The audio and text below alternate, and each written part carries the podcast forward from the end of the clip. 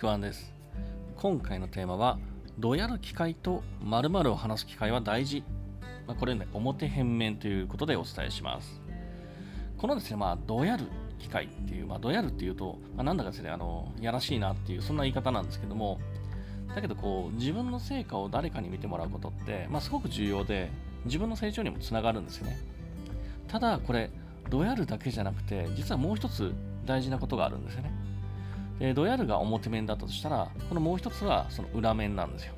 で、まあ、今回はですね、その表面のどやることについて、その重要性についてお伝えしようかなというふうに思います。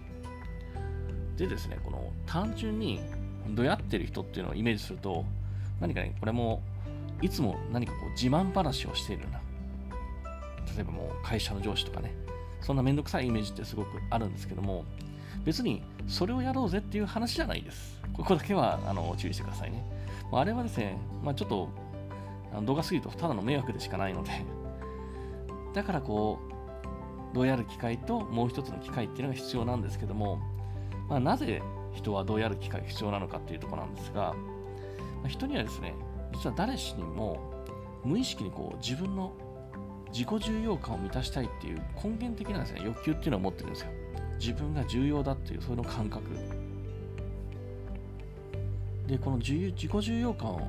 満たすことってこれ根源的な欲求なのでもうどんな立場の人とかどんな状況の人でもやっぱり等しく持っているんですよ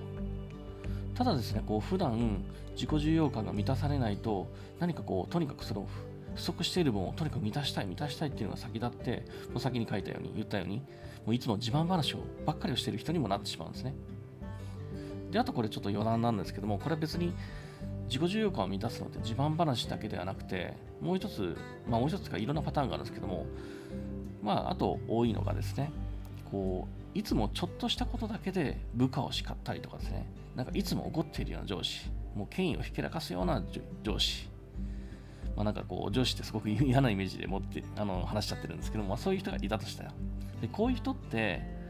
やっぱりね、どこか満たされない自己重要感を、例えば誰かを叱ることで、俺はすごいんだよ、私はすごいんだよ、偉いんだよっていうところを、何かね、そういうことで満たしてたりもするわけなんですよね。だからこう結構過度にこう自慢話をしたり、何かとこう、どうでもいいことでこう、なんかこの人いつも怒ってた叱叱られるなっていう時には、その人自身の自己重要感が満たされないことの、まあそれがね、ちょっと行動として出てるのかもしれないです。まあでもね、そんな風にならなくても、でもやっぱり適度にどうやることで自己重要感を満たすことってすごく大事なんですよ。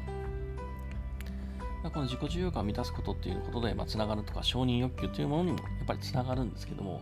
やっぱりそういう何かしらの欲求って、まあ、人がやっぱ持っているものなので、ある程度満たさないといけないんですよね。で、まあ満たされないと、なんか変な行動がやっぱちょっと湧き出ちゃうんですよね。この根源的欲求がやっぱ満たされることで人は結構ですねストレスを解消したりとか自分自身が重要だと感じることで自分のセルフイメージっていうのがねすごく高くなってくるんですよ。で自分のセルフイメージが高くなってくるとその人の見ている世界ってセルフイメージに合わせてどんどん広がって変化をしていくんですよね。いいセルフイメージを持っていればそのいい方向に自分の現実が進んでいく自分の未来もそこに合わせていくっていうそういう良い変化があるんですよ。だから適度にどうやるっていうのは自分の成長にもつながるすごく大事なことなんですよね。こう自分のセルフイメージのこう良い餌というか糧というかそういうものだというふうに僕はイメージをしてます。まあでもですね、このどうやりっていうのは冒頭に話したように表の面だけの話なんですね。で、大事なのはもう一つの裏面の期間も大事にしないといけないっていうことなんですけども、それをしないと自慢話だけとか誰かを叱り飛ばしばっかの、まあ、嫌な上司と同じになってしまうので、まあ、それについてはですね、あの次回の音声の裏面編でお伝えしようかなというふうに思います。というわけでね、あの今回のテーマの、まあ、どうやる機会とまるまる話す機会が大事ということで、まあ、表面編ということですね、どうやる機会、なんで大事なのかということについてお話をしました。でですね、あのもしよければですね、いいねとかフォロー、コメントいただければ嬉しいです。またですね、あの説明欄に自己紹介とか、今やってる無料レクチャーとかも載せてますので、ぜひそちらの方も、見て聞いてください。